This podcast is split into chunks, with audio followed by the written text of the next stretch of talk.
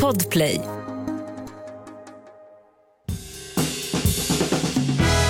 Och god mat, det kan ju vem som helst laga, bara man har bra ingredienser. Och så smör förstås. Varmt välkomna till podden Recept Direkt med mig Jessica Frey där jag hjälper er i köket varje dag. Podden släpps måndag till fredag och du kan ringa in frågor till oss och då är det egentligen så att jag svarar på dem och hjälper dig med både recept, tips och tricks och enkla hacks i köket. Med mig brukar jag ha min producent Henrik men nu har jag istället en ny rest, Victoria som också har varit med förut men inte, som inte ni har hört. Ja, hej Jessica!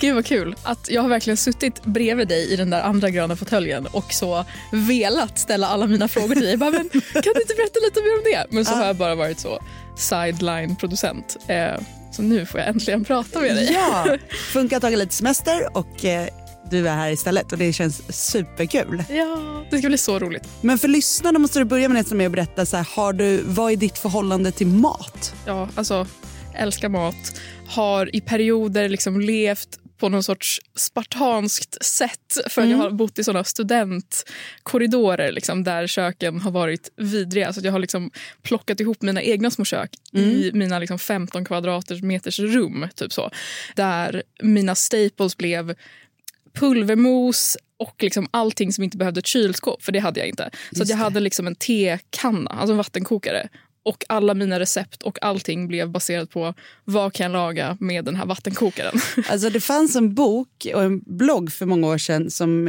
en tjej som heter Katja drev som hette Kaffekokar bloggen typ. Och ja. Hon släppte en bok som heter Kaffekokarkokboken. Hon lagade alltså all mat i en klassisk kaffekokare. Ja. Alltså inte vattenkokaren. Utan kaffe. Ja, så hon stekte liksom på på den här lilla plattan. Nej, och sen så typ kokade spaghetti i liksom kannan. Och det tog ju så här, koka spaghetti åtta timmar. Typ. Alltså allting tog ju så sjukt lång tid.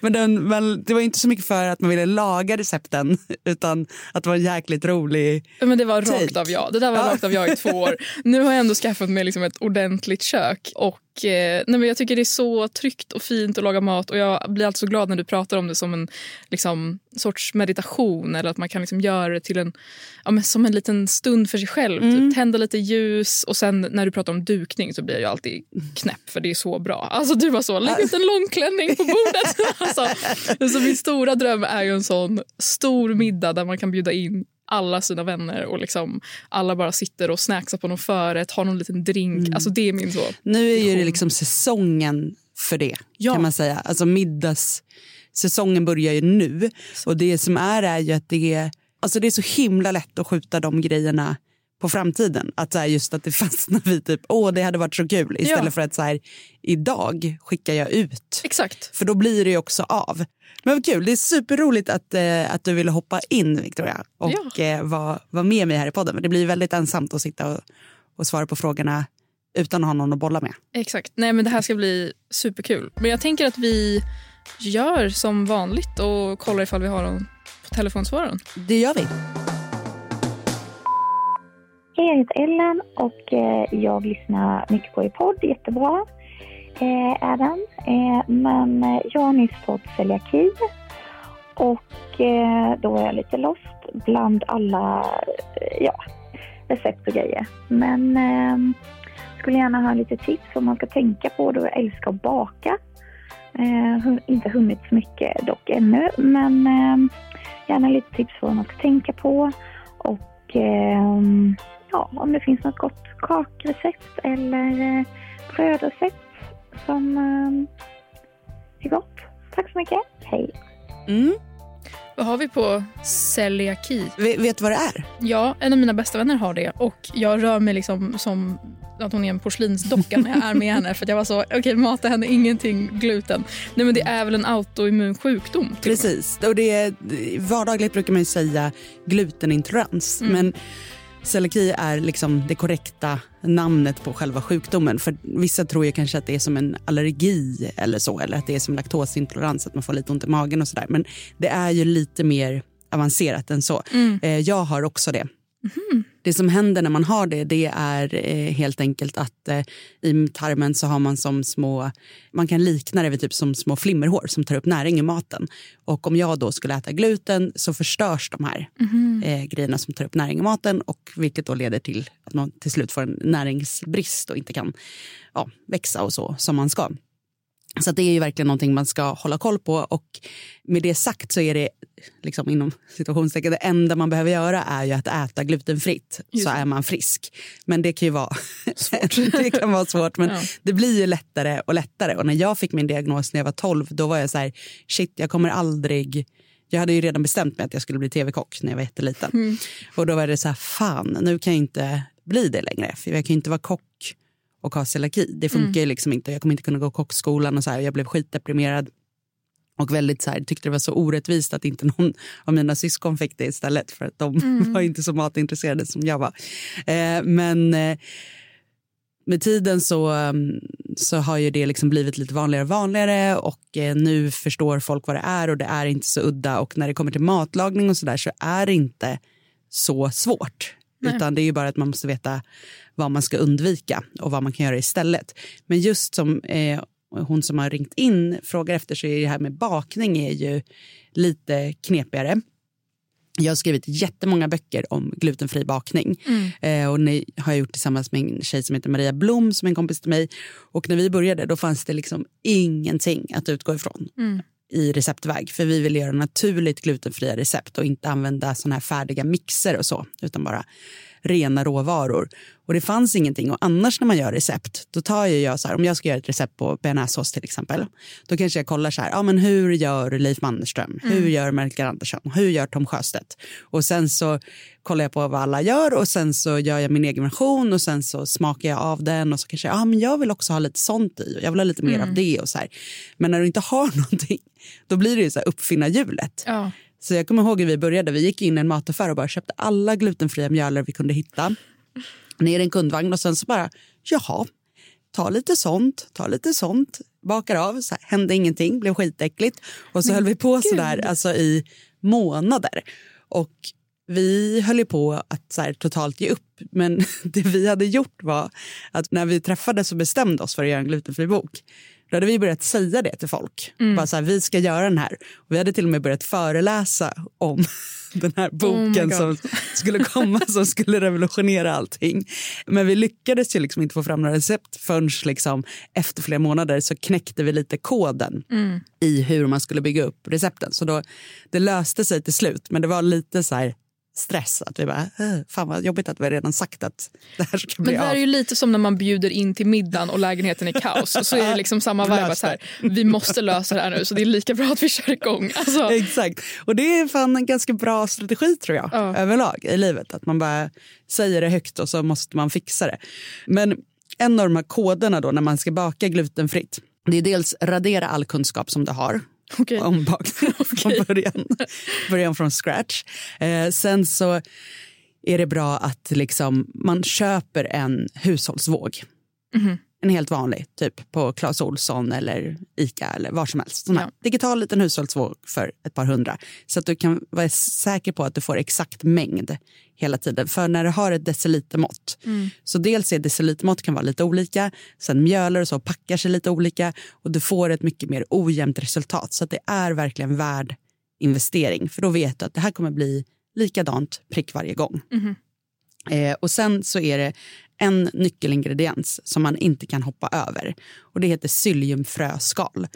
Och det köper man Vad lätt. pulveriserat. Exakt. Eh, man köper det pulveriserat. Okej. Och psylliumfröskal är, om du tänker dig som linfrön och chiafrön känner alla till, att det är så binder vätska. Och det här är det fast upphöjt till två. Okej. Det binder ännu mer. Det gör att du kan bygga ett skelett i degen. Och I det här skelettet finns de här små luftbubblorna som gör att till exempel ett bröd blir luftigt och gott och inte bara en hård tegelsten. Just det. Så det behöver man. Men med det sagt så är det inte så himla krångligt egentligen. Utan man följer sitt recept. Man gör som det står och man håller inte på och mejlar och säger så här, du det här stämmer inte, det ska vara så och så många deciliter på den och den mängden mjöl. För det finns liksom massa så här, husmorsknep när det kommer till bakning som är så här, så här mycket degvätska ska du ha på så här mycket mjöl. och lite så här, såna Mm. där tumregler. Släpp dem. Glöm allt. Glöm allt. Börja om från början och gör bara som det står i receptet. Med För- din våg och dina superbindarfrön. Exakt. Ja. Och håll inte på och tänk så här, måste jag ha den där ingrediensen? Mm. Nej, vad krångligt. Utan köp det som står i receptet. För det känns som att så här, i matlagning kan man ju vara lite mer woohoo, alltså lite saloon-vibe. Mm. Alltså nu ska jag slänga in lite paprikapulver fast det inte står typ. Exakt. Men i bakning måste man ju typ ta på sig en så kemisthatt. Och jag Ja. kan tänka mig att i glutenfri bakning då ännu mer kanske. Ta två, på två hattar. Två, två kemisthattar. ja. Nej, men att eh, det som är viktigt är, alltså i bakning, du kan inte smaka av. Du kan inte gissa. Mm, det. Alltså, om du lägger ner ditt paprikapulver i din kycklinggryta, då kan du smaka och säga oj, det blev lite mycket. Ja, jag tar lite mer grädde och jag tar Mm. lite mer salt och späddar ut det. Så kan du inte göra. Du får ju resultatet först efteråt med bakning. Mm. Så där blir det ju väldigt trist om du då märker att här, det där blev inte så gott. Så måste du börja om helt om flera timmar. Alltså man kanske inte ska experimentera så här skitmycket just med bakningen. Nej. Utan det är så här, absolut, du kan byta valnötter mot hasselnötter. Eller så här, man kan mixtra med små grejer. Men annars så här, välj dina kockar och dina recept med omsorg. Eh, för då, då är det någon som redan har provat. Ja. Eh, så. Du behöver inte liksom uppfinna själv. Det blir inte alltid bättre. Men det här ska bli ett eh, recept som eh, heter sesamlimpa. Det är en, ett jättegott frukostbröd. Jag tänkte att det kan vara en bra startgrej att ha. För det kände jag själv när jag fick celiaki att det var det man saknade mest bara. En helt vanlig god macka. Alltså så här, bakverk och pasta och sånt är all ära men en god macka, det finns liksom inget som slår det. Just den här känslan av att man bara tar en macka till lunch, till mellis, till Nej, snälla, frukost. det är så tryggt. Alltså, Det är så tryggt Ja. och det är så gott. Och den här har då massa sesamfrön i vilket jag tycker gör att den blir väldigt, väldigt god. Till det här receptet så behöver man 600 gram kallt vatten, 10 gram jäst, 30 gram honung, 200 gram majsmjöl, 100 gram bovetemjöl, 100 gram rismjöl, 80 gram sesamfrön, 2 teskedar salt och 40 gram psylliumhusk. Nu tänkte jag gå igenom lite kort om varje ingrediens som jag tycker är viktigt att få sagt. Och det första är det här med kallt vatten. För i de flesta bakrecepten så står det att det ska vara 37-gradig degvätska. Just det, man doppar ett finger och så ska det inte kännas att man är i vätska. Typ. Och så har man gjort det rätt. Ja.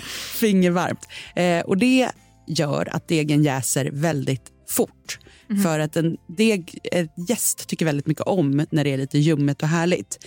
Men det finns också en risk att om du värmer vattnet lite för mycket, du har lite dålig känsla för det där med fingervarmt, då kan du döda jästen. Då kommer det inte jäsa alls. Det är trist. Trist. Men om du har kallt vatten, då kan aldrig jästen dö, utan den kommer bara jäsa långsammare. Så därför är det mycket säkrare att du när du bakar bullar så tar du kall mjölk, du tar rumsvarmt smör. När du bakar bröd så tar du kallt vatten, om det då ska vara vatten i. Så låter du den hellre jäsa längre, för det som blir då när den får jäsa under längre tid och så har vi då bara 10 gram jäst, det är en femtedels paket istället för ett helt paket som det är i många recept. Då har vi mindre jäst, vi har kallt vatten, det jäser långsamt. Då kan du tänka att det är ungefär som när du gör ett långkok. Du kan ju stressa på ett långkok och göra det supersnabbt. Men då får du inte alls samma mustiga smak som om du låter det koka länge och länge och länge och nästan hellre äter det dagen efter. Då ger det ju som mest smak.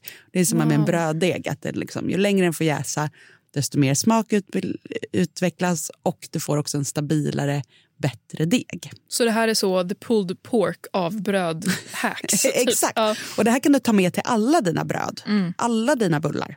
Kallt vatten, kall degvätska, låta jäsa lite längre. Sen är det egentligen inga konstigheter. Du blandar ihop alla ingredienser till som en slags smet blir det nästan. Och sen mot slutet så sätter du i det här psylliumhusket, psylliumfröskalen. Och där är det bara viktigt att du rör direkt så att det liksom inte blir klumpar. För de här kommer ju börja svälla på en gång. Så du måste röra ut det. Så kör med elvispen eller en ballongvisp eller någonting. Gengäld behöver du inte knåda de glutenfria degarna. För Okej. Glutenfritt bröd har ju då inga glutentrådar. Så det finns inget att, att knåda, det finns inget att liksom, Just det. bearbeta på så sätt. Sen låter man det bara jäsa, forma till limpa, in i ugnen och det exakta receptet det finns på vårt Instagramkonto, recept direkt. Som vanligt. Som vanligt. Otroligt. Ja, mycket blev långt kände jag. Men Nej, ja. viktigt att man förstår när det Ja, kommer till den här bakningsgrejen. grejen. Att man inte lägger massa tid och pengar på ingredienser som sen bara misslyckas för att man vill liksom uppfinna hjulet själv. För jag lovar det, det är skitjobbigt. Ja, för det känns som att varje gång jag har varit hemma hos någon som äter mycket glutenfritt så står det liksom 300 000 såna små gula Mm. påsar med olika mjöl som alla är ungefär lika öppnade. Alltså, är så, och det är liksom lika mycket kvar av varje. De bara, jag testade att baka lussebullar för förra julen och det gick sådär. Man bara, just det. Ja. Just det. Ja. Och där, eh, liksom, sen när man väl har kommit in i det här och man har bakat ett gäng gånger då kan man ju börja här, testa att byta ut lite mjöl. eller Det kanske fanns lite, lite av det. Men ett bra tips, alltid när man är ny på någonting, typ gör den här sesamlimpan. Gör den fyra, fem gånger så att den sitter i ryggmärgen. Då vet du att här är ett bra, trygg. Mm. Sen lägger vi till nästa. Så att man inte börjar liksom i så många ändar på samma gång utan blir bra på en grej, gå vidare till nästa. Ja. Så. Så det här är så sesamlimpa 7,5 HP i glutenfri bakning helt enkelt. Exakt. En bra Så bra start. ju. ja, sen, det sista tipset med det. När de här bröden är klara, låt det svalna helt innan du skär i det. För annars kommer det upplevas som degigt. Så att du måste låta det svalna helt och hållet, sen skära. Mm. Så inte hålla på med varma grejer här, utan låt den gärna stå till nästa dag, sen skära upp den. Gengäld, håller sig färskt superlänge. Du behöver inte frysa det, det blir inte smuligt, det blir inte torrt. Otroligt. Jättebra. Även för ett ensamhushåll. Toppen grej. Mm. Ja, ska vi höras igen imorgon tycker du? Det tycker jag. God mat, det kan ju vem som helst laga, bara man har bra ingredienser. Och så smör förstås. Podplay, en del av Power Media.